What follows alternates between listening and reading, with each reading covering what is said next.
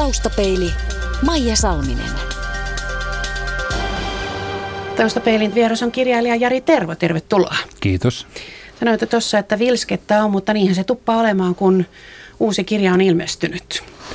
Semmoista se on tuota, viime aikoina ollut. Me muisteltiin joskus Kari Hotakaisen kanssa sitä, että silloin kun kirjoittelimme nuorina miehinä runoja, niin ne sai ilmestyä aivan rauhassa ja kritiikitkin ilmestyivät sitten, kun ilmestyivät viikkojen, joskus kuukausien jälkeen, mutta kyllä se on, romaanin kirjoittamisessa se on vähän sellaista, että niitä tahdotaan jopa hieman käsitellä uutisaiheina. Mm. Sofi Oksanen sanoi tuossa tuoreessa Kauppalehti Option haastattelussa, että hän ei ymmärtänyt alustaakaan, kuinka sosiaalinen ammattikirjailijan ammatti on, ja tarkoitti sitä, että hän tekee paljon jalkatyötä, sitä mitä sinäkin. Onko Otitko sinä heti kirjailijan ammatin tällä tavalla sosiaalisena työnä? En todellakaan. Minä kuvittelen, että minä saan kirjoittaa ra- rauhassa työhuoneillani juttuja ja sen jälkeen ne mahdollisesti joku kustantaa ja mahdollisesti joku joskus jopa lukee ne. Mutta sitten taju- tajusin kyllä tuossa, kun aloin kirjoittaa romaaneja, että tässä joutuu ihmistenkin kanssa tekemisiin ja joutuu joskus jopa antamaan haastatteluja ja joskus jopa antamaan T V-haastatteluja. Ja se, se oli minulle hyvin hermostuttava asia, että siihen, sitä viikko etukäteen hermoiltiin ja kaksi päivää haastattelun jälkeen sitä vielä juhlittiin, että se saatiin ohitettua jotakuinkin ilman vahinkoja. Ja sen vuoksi menin aikoinaan uutisvuotoon, hmm. kun Saku Tuominen, Tuominen ehdotti minulle, että ryhtyisin tähän. Minä ajattelin, että jos sitä nyt tehtäisiin pari vuotta, niin minä sen jälkeen tottuisin T V-esiintymiseen ja enää se ei hermostuttaisi niin paljon. Ja ky- kyllä siellä joku vaikutus on ollut, että n- nyt ei enää tarvitse ihan viikkoa etukäteen ihmetellä, että kohta joudutaan kamera eteen. Henki kulkee paremmin jo. Henki kulkee paremmin. Voi keskittyä ehkä joskus jopa asiaan. Pitää ajatella, että kun on tätä viipottamista kirjan ilmestymisen yhteydessä, niin ehkä se on kuitenkin parempi kuin, että ne ilmestyvät syvään hiljaisuuteen. Jari Tervo, kun kuulin, että, että uusi kirjasi Esikoinen käsittelee lapsuutta ja nuoruutta Rovaniemellä, niin ajattelin, että jaahas, sitä on tultu siihen ikään. Ja sitten selvisi, että se ei se ihan yksi yhteen sitten elämääsi tai muiden elämää kuvaa, että se on romaani, mutta miksi juuri nyt on Esikoisen aika? Niin, mä itselleni olen selittänyt asiaa, että mä olen aina halunnut kirjoittaa suvusta ja mä olen halunnut kirjoittaa siitä lapsen tai koulupojan näkökulmasta. Ja kun mietiskelin asiaa, tajusin, että niin minähän olen elänyt lapsuuden kauan, kauan sitten ihan erilaisessa maailmassa, mikä maailma tällä hetkellä meidän ympärillämme on. Ja olen iloinen siitä, että en ryhtynyt tähän hommaan kaksikymmentä vuotta sitten tai edes kymmenen vuotta sitten, koska minä olisin hyvinkin tyrinyt tämän aiheen. Mä olen huomannut sen, että kirjoittamisessa on, on, on niin kuin oltava siinä aiheessa sisällä, mutta t- kuitenkin siihen täytyy syntyä etäisyyttä. Ja nyt tähän oli syntynyt sopivaa etäisyyttä, että minä sa- saatoin ryhtyä tähän hommaan. Tarkoittaako tämä tyrimisen välttäminen juuri sitä, että etäisyyttä on nyt tullut enemmän? Sitä se tarkoittaa, että minä näen paremmin ne merkilliset ja huvittavat ja surkuhupaisat kohdat lapsuudestani, koska siis kukahan ei ole kiinnostunut sellaisista kertomuksista, tai minä en oikeastaan osaa kirjoittaa sellaisia kertomuksia, ja minä en ole kiinnostunut niistä, jotka olisivat menestystarinoita.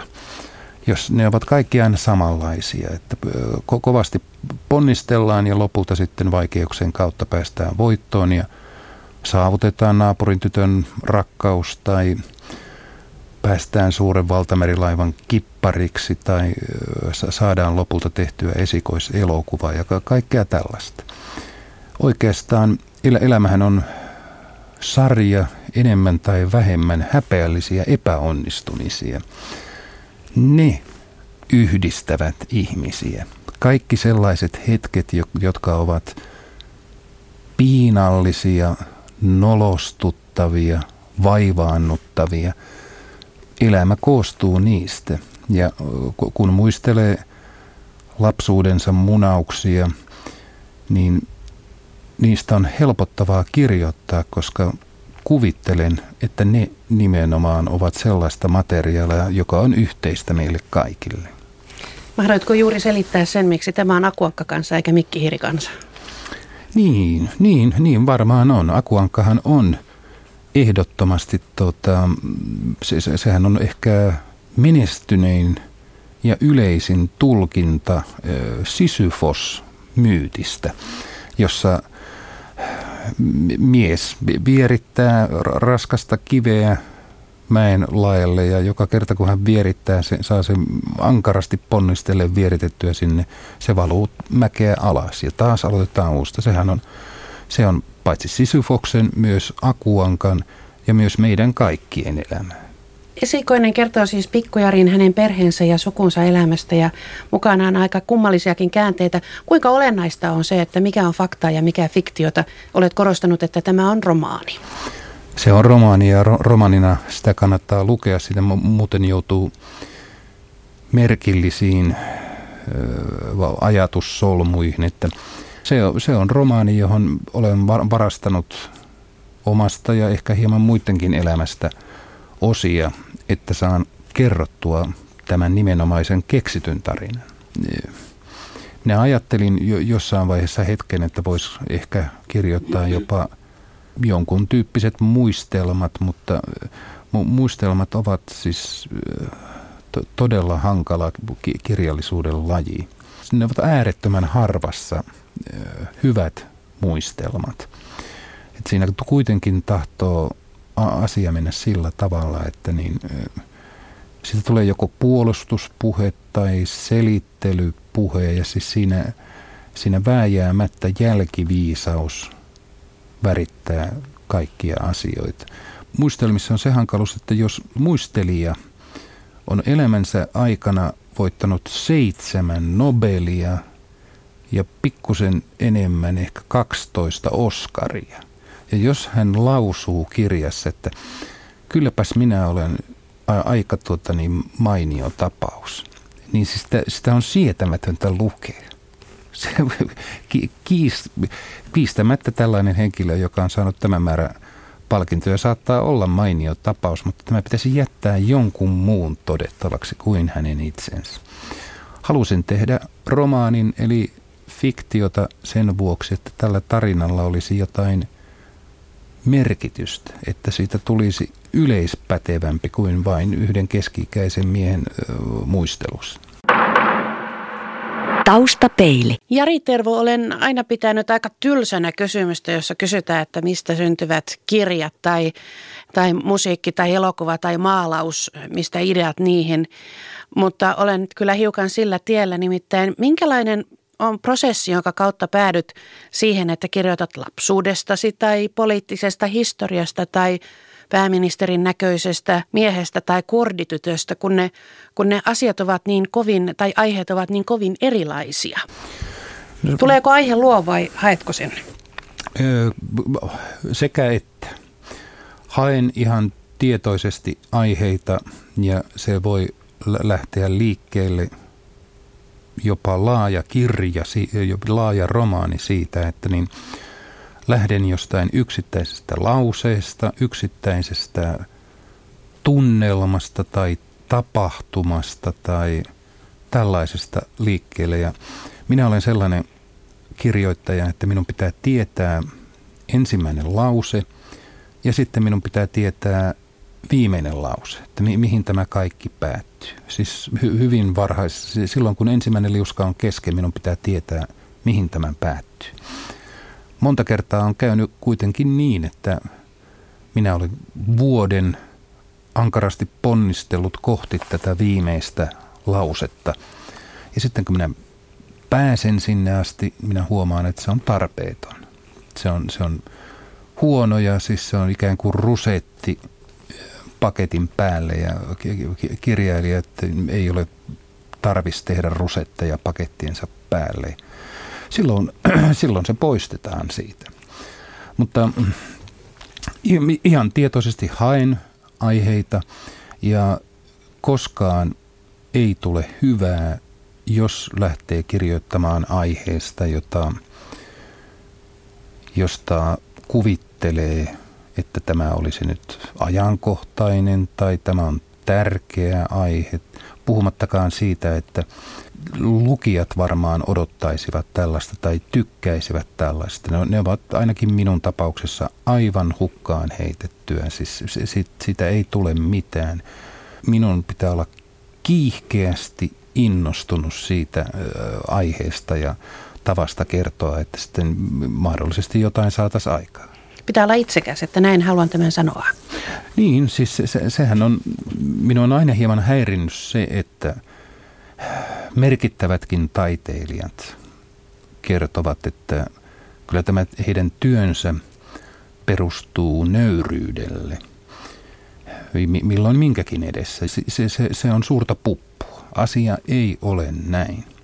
Ja jokainen taiteilija, joka asiaa miettii, niin kyllä ymmärtää sen, että nöyryydellä ei ole tämän asian kanssa mitään tekemistä, röyhkeydellä nimenomaan on. Ja se tarkoittaa sitä tietysti, että kun, se, sehän on mitään röyhkeintä se, että kuvittelee pystyvänsä järjestämään maailman uudelleen, luomaan uuden maailman tai esittämään vastakkaisen näkemyksen siitä, miten asiat ovat historiassa menneet. Siis se, sehän, tällä tavalla se enemmän toimii.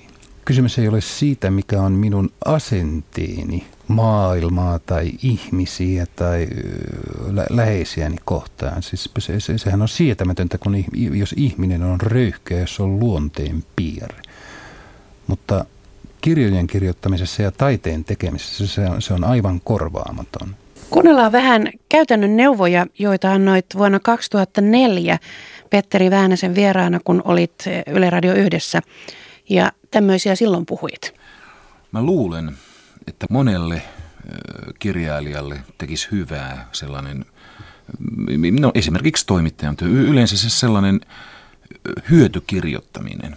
Koska se, tota niin, jos tekee pelkästään taidetta, niin siis siinä tahtoo tulla toi aloittamisen kynnys aika korkeaksi. Siinä tahtoo niin kuin, siinä mielellään miettiä, että se niin kuin aurinko pysähtyy, että linnut lakkaa laulamasta ja tuuli puhaltamasta. Nyt kun mä kirjoitan ensimmäisen lauseeni, jossa Pertti katsoi liiteristä ulos, niin, niin siis ei se... Se, se on hyvä tehdä kolariuutisia. Sen, sen jälkeen huomaa, että niin kirjoittaminen on työtä ja siis se on rakentamista. Ennen kaikkea se on rakentamista. Siis Su- Suomessa on hirveä määrä hyviä kirjailijoita, jotka osaa kirjoittaa hyviä kohtauksia ja niillä on äh, soinnikas kieli ja niillä on hauskoja juttuja, jossa on kirpaisevaa syvällisyyttä. Mutta niin siis siitä puuttuu rakentaminen, rakenne. Mitä sanot? Vieläkö neuvo pätee? Kyllähän siinä nuorempi keski-ikäinen mies oli oikeilla jäljillä varmaan. Kyllä romaanin kirjoittaminen on rakentamista, että sieltä... Sieltä usein, kun on mielestään saanut käsikirjoituksen kertaalleen kirjoitettua läpi ja alkaa lukea, niin se, siellä saattaa olla valloittava kuuden sivun jakso hienosta junaonnettomuudesta. Mutta kun se varsinaisesti ei vie sitä tarinaa eteenpäin, ja vaikka se olisi kuinka ihanasti kerrottu, ja vaikka sitä olisi väännetty viikko, niin se on pakko poistaa sieltä. Ja se on juuri sitä rakentamista, että se... Niin, niin kuin, Henri, oliko se nyt Henri kahdeksannen tuota, niin tapauksessa, niin pitää toimia samalla tavalla. Kill your darlings. Kaikki sellainen, mikä tuntuu ensimmäisellä ja toisella ja kol- kolmannella kerralla sattuvasti sanotulta ja kivalta kiepsautukselta, niin niitä pitää poistaa tekstistä. Ne, ne eivät palve- palvele sitä kokonaistarkoitusta. Minkälaisesta suomen kielestä tykkäät? Minä tykkään sellaisesta kielestä, jota kirjoittaa Aleksis Kivi, Volter Kilpi, Pentti Haanpää. Noin nyt aluksi. Siis se on ö, runsas sanastoista, se on yllättävää, väkevää, maistuvaa. Si- siinä on le- lemahduksia ja kolahduksia ja se, se taipuu kaikenlaiseen. Se on aivan kuin kävisi raikkaassa ulkoilmassa. Kirjailija Jari Tervo, kuten tuossa tuli mainittua, niin menit Uutisvuotoon karkottamaan T V-kammaa. Uutisvuoto pitää päättää kesälomansa nyt lauantaina. Joko on semmoinen kuopiva olo? Rakas vaimoni Kati on mu- muutaman kerran, kun olen riidellyt television kanssa, niin hän on sanonut, että se selvästi sinun pitäisi päästä nyt Uutisvuotoon. Mutta tässä on ollut taukoa neljä kuukautta ja t- tässä... Tässä nyt kestää varmaan hetken aikaa miettiä, että miten, miten alkaa lukea uutisia, normaaleja tavallisia uutisia sillä tavalla, että ne vois vääntää kummalliseen muotoon. Se, se, sehän on satiirin merkki. Tutut asiat käännetään merkilliseen, hämmästyttävään, naurettavaan muotoon. Niin selkäytimeen kumminkaan Uutisvuoto ei vissiin ole mennyt, että tämän neljän kuukauden aikana tekisit sitä koko ajan, että raksuttaisi. No siinä ei, en varsinaisesti tee Uutisvuotoa silloin, kun kamerat ei ole päällä, mutta on siinä sellainen asia, että minä mielelläni keskustelen television kanssa ja esitän omia näkemyksiäni ja vastaväitteitäni sille. Ja kyllä minä muistan sen... Sen kun Tommi Taaberman vainaa tuli huokaisseeksi, kun olimme tehneet Uutisvuotoa ehkä ensimmäisen syksyn, että tämähän on tuota niin aivan suuremmoista, että niin siis mehän tehtäisiin tätä joka tapauksessa, että nyt, nyt, nyt tästä vielä maksetaan. No ky, kyllä se varmaan ihan kiva on. Niin, että se on edelleen kivaa, vaikka T V-kammokin on vähentynyt jo. On se vielä tota, kiva ja siinä on sellainen asia myös, että kun kirjojen kirjoittaminen on kuitenkin, vaikka siihen liittyy tämä sosiaalinen puoli sitten, kun kirja on ilmestynyt, niin silloin kun sitä kirjoitetaan, niin siis se on yksinäistä puuhaa, siinä ei ole työkavereita. Mm. Mutta u- Uutisvuodon tapauksessa niin minä saan työkaverit sinne, työyhteisön, joiden kanssa voi jauhaa paitsi Uutisvuotoa, niin myös kaikkia muita maailman asioita. Ja se, se, on, se on terveellistä ihmiselle, jopa kirjailijalle.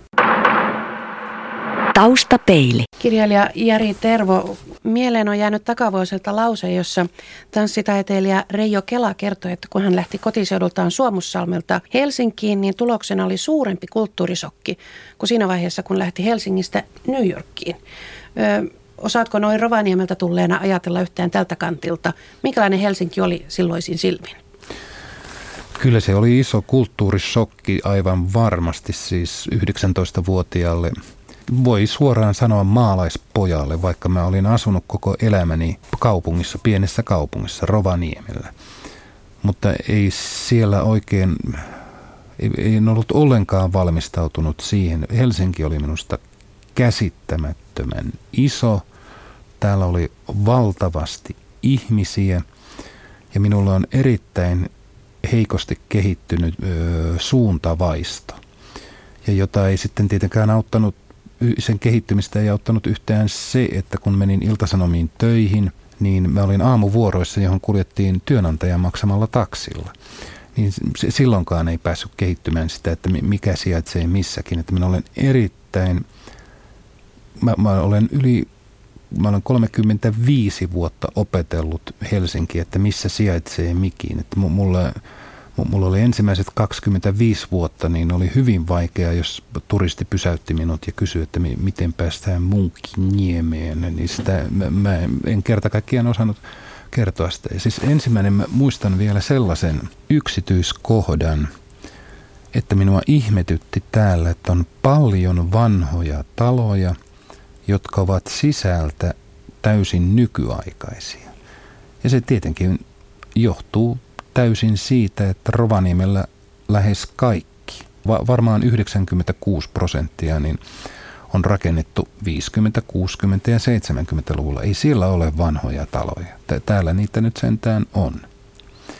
Ja tietysti kaikki tällainen, että siis juna kulkee keskellä kaupunkia, mi- miten, mi- miten niillä matkustetaan. Ja tietysti sekin oli aivan hämmästyttävää, että yhtäkkiä sitten kun siihen ratikkaan oli uskaltautunut, niin siellä puhkeaa puhumaan aivan suomalaisen näköiset ihmiset puhumaan ruotsia.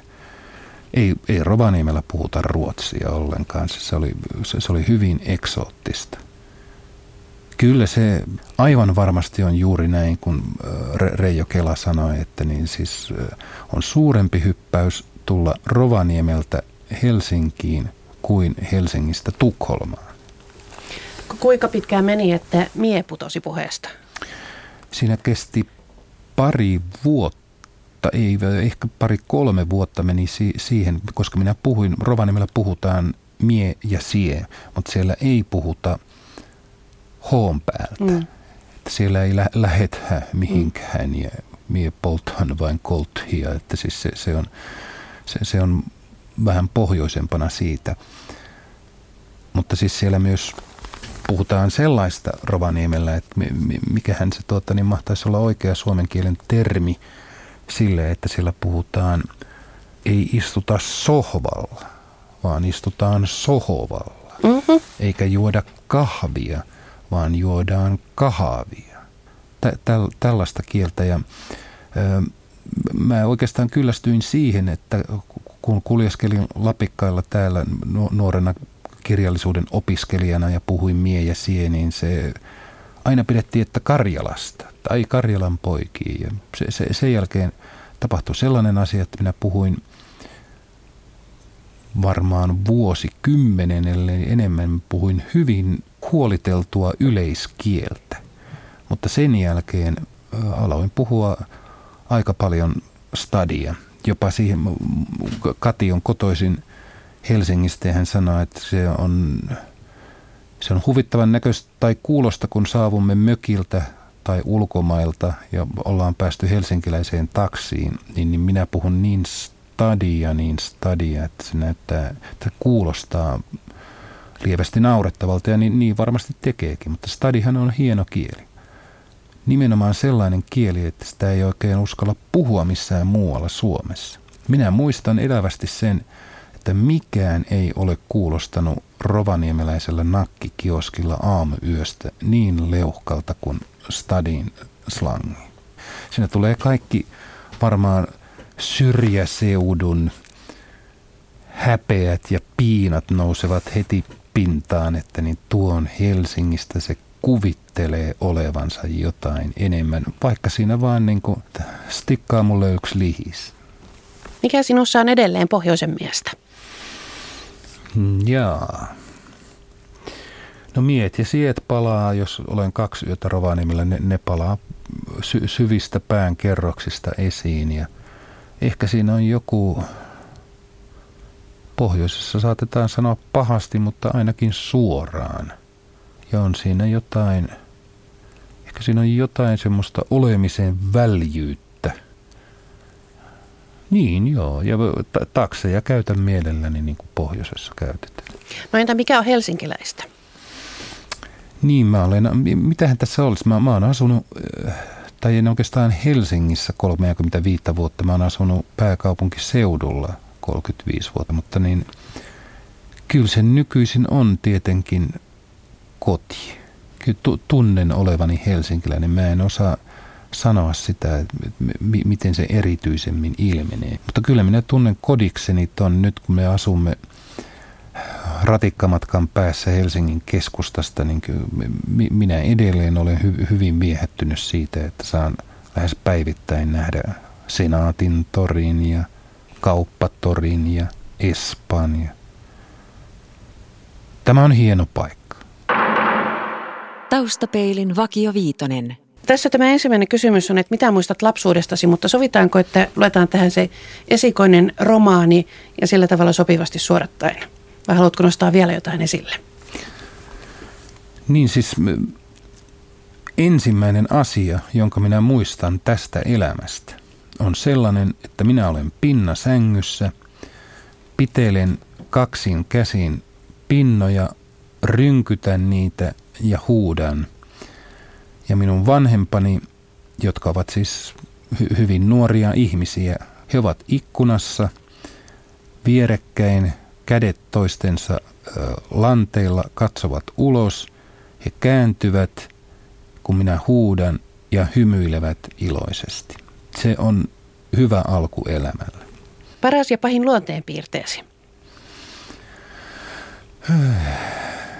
No siis... Ellen kirjoita koko ajan, niin olen sietämätön paskia. Millaisten ihmisten seurassa viihdyt? Iloisten, hauskojen, itse ironisten. Joo, to, toi riittää aika pitkälle. Missä olet mielestäsi onnistunut parhaiten?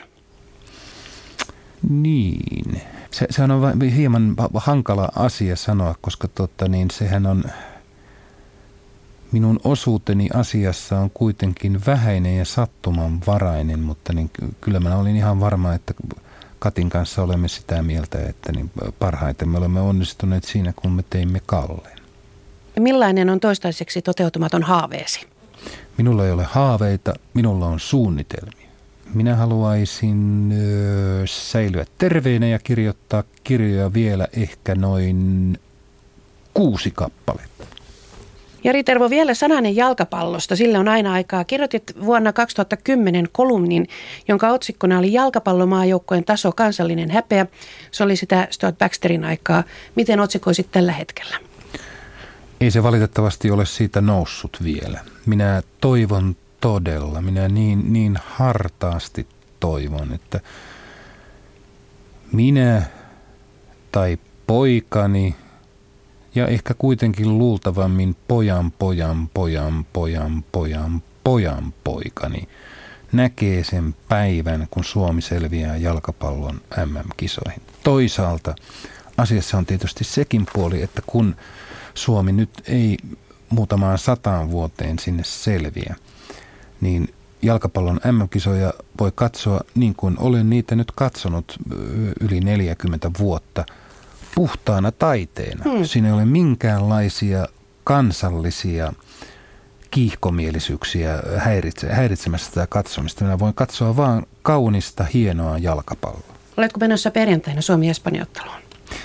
Mulla taitaa olla perjantaina jotain, mutta mä huomasin sen liian myöhään ja mä vähän pelkään, että nämä jämän paikat, jotka on nyt, olisi mahdollisesti vielä muutama saatavilla, niin ne on sieltä espanjalaisten seasta. Miten siinä matsissa käy? Edellinen maaliskuinen päättyi yksi yksi, joka oli Suomelle melkein kuin voitto? Se oli voitto. Se oli selvästi voitto, jos maailman parhaan jalkapallomaan kanssa pelaa tasan yksi yksi. Mutta mm.